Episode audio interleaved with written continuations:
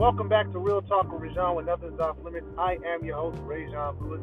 Thank you guys so much for tuning into the show. For those who are new to the show, you know, I talk about everything from sports, music to politics, you name it, we'll discuss it. But I want to get right to it. Uh, today I wanted to talk about LeBron James and what's going on with the, with the uh, Los Angeles Lakers.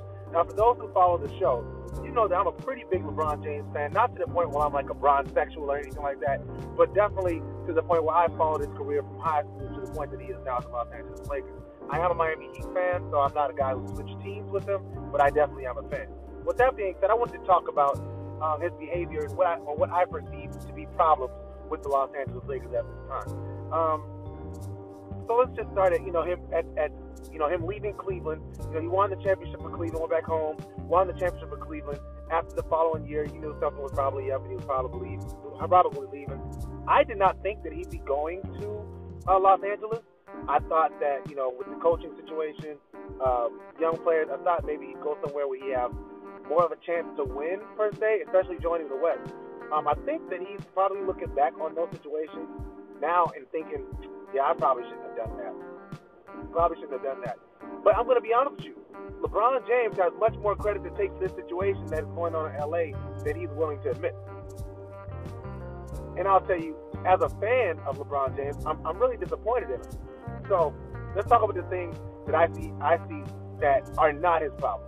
One, it's not his problem that he has a coach who's not very experienced in dealing with personalities or the X and O's aspect of it. Like that, like Luke, Luke Walton is not a very experienced coach. The, the Lakers really took a fire on him, you know, to, to give him a shot to get his first head coaching job in one of the most storied franchises in NBA history.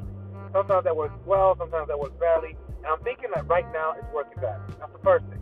The second thing, NBA, uh, the Lakers have a lot of young talent. They have a lot of young talent, but it's still really underdeveloped. And when you don't have an experienced coaching staff, the one thing you can't do is develop talent. So I, I don't see the Lakers as having the um, the skill set, coaching wise, to be able to develop the young talent that they do have um, with the Kuzma and a uh, Brandon Ingram, Josh Hart, uh, all these different players, even um, Caldwell Pope. Pope develop them, developing them into the team that they need to be in order to be successful long term with the people that they currently have. Three, LeBron James couldn't help the Anthony Davis situation, where uh, it was put out there that the Lakers are willing to trade pretty much the entire roster to bring in Anthony Davis to play with LeBron James. So everybody knew that one of the Lakers' most significant goals was to bring in a second superstar to play with LeBron. But that wasn't LeBron's fault. Um, did LeBron want Anthony Davis? Definitely. But who wouldn't want Anthony Davis on their team? I mean, I, I just I can't think of anybody. But I think anybody would want them. But I do think that that's again something that LeBron can control. Now, what can LeBron control? These are the things that LeBron can control, which I think are problematic, and he should look be looking squarely at himself. He can control one his intensity on the court, defensively and offensively. He's not being a very good leader by example if he thinks that by taking plays off on defense, not working hard to get rebounds, not playing one on one good one to one defense, not even playing good help defense, he's going to inspire his younger teammates to, to, to uplift their game style. He's wrong, especially if you're going to call them out.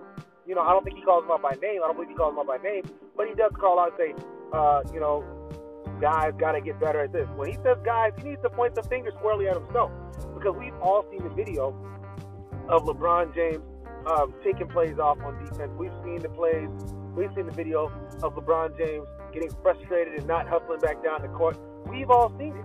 And that's not the player that we, the player in LeBron James that, that we've all grown to know and respect. Even if you don't like him, you've always had to respect his level of talent. Um, so I think that there, he definitely needs to be uh, pointing more, uh, draw, draw more attention to himself and taking it on, on the head with that one. Leadership. All right? There's a way to lead when it comes to, especially with younger players, that will bring them in and make them feel invested in the situation as opposed to feeling isolated and ostracized. LeBron James is doing a really good job of ostracizing his teammates right now in a way that I really haven't seen from LeBron in his career. Um, you know, you can criticize him for his treatment of the players in Cleveland, uh, Kevin Love, but he never made Kevin Love feel like the way I feel like these young guys are feeling. Um, mainly because he treats them like he acts in a lot of ways like he's not on this team. He's just like he's not a part of the team. He's just on the team. And it's a difference between being a part of the team and being on the team. And when you're a part of the team, you know, you have shared wins and shared losses. LeBron makes it seem, seem like he believes that when they lose, they lose. When they win, they're together. But if, if we lose, that wasn't me, that was y'all. When we win, it's us. And that's not cool. Um, those are things that are leaders, he definitely can do better. Uh, like I said, I am a LeBron James fan, so I'm, I'm hoping that he's going to see the error of his ways and turn this around and, and take more of a leadership role um, in the traditional way and, and really galvanize his team. But the question also is, does he really care to do it? Does, is that something he's really interested in doing? If you're not really invested in the players that are on your team, are you really willing to take those chances to, to, to, to bring those players and to make them feel more welcome, make them feel more uh, more involved in the, in the offense and the defense as your teammates? And I'm not sure that LeBron, LeBron James feels that way for the team. He may be in like, okay, let's just get to the end of the season and and prepare for the offseason mode. I think that's where he is, and I think if that's where he is, that's not a great sign about him as a leader or as a player. And, and I will say that as a LeBron James fan, in that I am disappointed. This has been a Real Talk short with Real Talk with Rajan. I hope you guys enjoyed it. If you enjoy watch, if you enjoy the show, please check me out on Facebook, YouTube, Instagram, and all these different streaming formats. This has been an Anchor FM recording, and always remember that if a man doesn't stand for something, he's bound to fall for anything. And that's Real Talk. See y'all soon. Peace.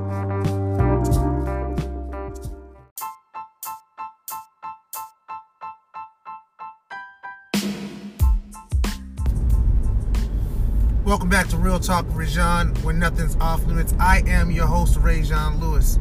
Now, here on Real Talk with Rajan, anything is debatable. So, on any given week, we, we could be discussing anything from sports to music to politics. You name it, we'll discuss it. So, today, one of the things, you know, I've been doing a couple episodes. Today is my second one of the day. And I really want to give you guys an idea of who I am as a person, right? So, today, the, the, the topic that I want to discuss with you is I love God and I love hip hop. And I'll explain to you what that means, right? I love God and I love hip hop. Now, it's really weird because, like, you know, I grew up, I didn't grow up in the church. So that's one thing you have to understand about me is I did not grow up in the church. I grew up um, pretty much in an area where we didn't do a whole lot of church going to, um, unless your parents forced you. My mom didn't force us to go to church. My mom believed in God. My grandma was a Seventh day Adventist, so she was at church every Sabbath. Um, but I was never really forced to go to church um, growing up until I was like 13 or 14 years old. So, where as I had a best friend, Javar, who grew up and he was going to while we were growing up, he couldn't like come play ball or nothing because he was always going to something for church. He'd have a church con- convention here or some kind of convocation or some kind of Bible study. While they were doing that, you know, we were out hooping, we were walking the streets, we were hanging out here and there. And because of that, you know, I have a different, I grew up with a different understanding. So while he was learning, you know, Donald Lawrence and Donnie McClurkin and Kirk Franklin and all these things, I'm listening to uh, the Fugees and I'm listening to Boyz II Men. I love R&B music. And I'm listening to Jay-Z, uh, Tupac, uh, Lost Boyz, just secular music. So I grew up with a tremendous love for hip hop music. Like I love hip hop music. My favorite rapper is Jay Z, and I can probably quote. I there was a time in my life, I, actually, where I used to quote Jay Z lyrics like Bible scriptures, um, and it was crazy because I had like a Jay Z verse for every situation in life, and that's something that really stuck with me for a really really long time. But a miraculous thing happened as I got older. Um, I ran into some people who really um, affected me in a positive way. And those people really loved God. They really loved God. And because they really loved God, it made me want to know more about God.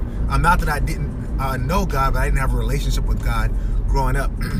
so as I grew older and I began to know about God and I began to, to love God for who he actually is, you know, I, I, began to I began to start listening to these these gospel songs. I started singing in a group uh, called Namesake, which I still sing it to this day. But even with that, I still love hip hop. I still love hip hop. My my favorite uh, young boy rapper would be uh, Kendrick Lamar.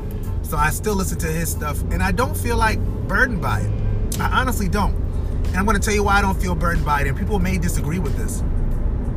I don't feel burdened by it because I know that the thing that God gave me growing up, that story that God gave me growing up, it built me in a way that was different than the average person that would try to minister to somebody, right? So I have a different understanding of the world and even a different understanding of the word because of the story that God has given me I'm leading up into that situation.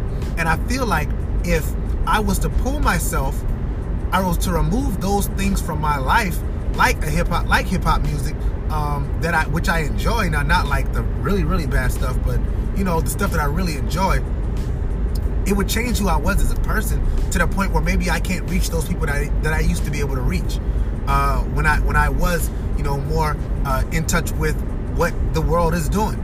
You know, it's, it's hard to impact the world if you don't understand the world. It's hard it's hard to impact somebody that you believe you're better than. It's something that I said to somebody on Facebook the other day. It's really hard to serve people that you believe that you're higher than. And I don't believe that I'm higher than anybody. I don't believe that my love for Jesus, my love for God, uh, elevates me above anybody else. So in order to fully understand those people, I have to understand what they're going through. And a lot of times, the the voice of what people are going through are the music is the music. It's the music. Even if we look back at like the Harlem Renaissance and you know um, look back at uh, at the civil rights movement, what told the story of those of those times? What told the story of what was going on in the community? It wasn't the gospel music. It wasn't the gospel music. It was those people that made that song, those songs that were relevant specifically to that time. Yes, you want to be spiritually minded, but you don't want to be so spiritually, so heavenly minded that you can do no earthly good. And that's something, you know, that that that sticks with me. Now, some people may say he's just looking for justifications for why, you know, why he doesn't stop listening to hip hop. And truth be told, it is a justification. It definitely is because I believe that when God wants you to stop doing something, God burdens your heart about it. There are certain things that I have in my life that I know that I probably shouldn't do or I shouldn't have in my life. And when I do them, God burdens my heart. So I try not to do those things for the most part. But I mean, we all have slip ups, we all make our mistakes. But yeah, man, like I love God and I love hip hop. And and and I think I always love God and hip hop because one that like that's what I grew up on. Any more than you know somebody who grew up uh, listening to Al Green. Like they'll always love um, Al Green's music. You know, they'll always love love and happiness. They'll always love um, all those things. If you grew up listening to Sam Cooke's secular stuff, you're not gonna stop listening to Sam Cooke. You know, um, you may tell people that you do, and I think that's even worse. I think that's even worse to me is that you know sometimes people try to put off this uh, image of who they are so that people will believe that they're, they're a certain thing when the truth is it is a facade. And the one thing that I believe that God does not want me to be is a fake person. God does not want me to be a fake person.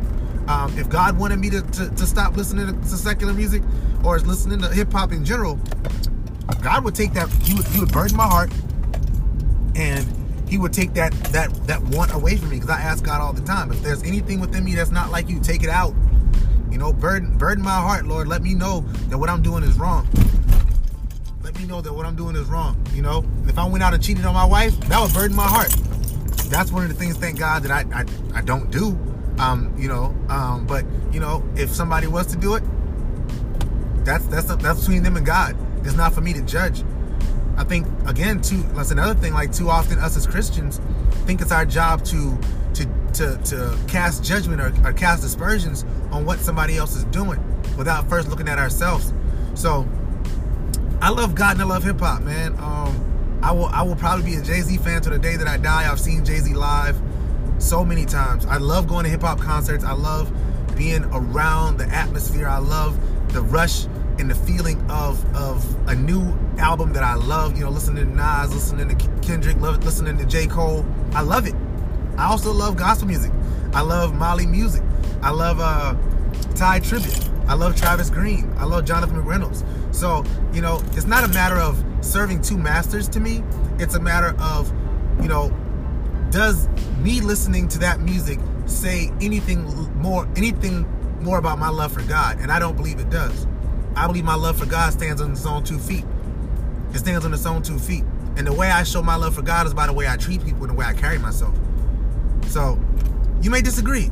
If you disagree, please feel free to leave comments in the comment section. Um, let me know, uh, respond. You can send me a message. You can send me some feedback. I'd love to hear from you. And my name is Ray John Lewis, and this is my Real Talk with Rajon. But always remember that if a man doesn't stand for something, he's bound to fall for anything. Now that's real talk. I'll see y'all soon. Peace.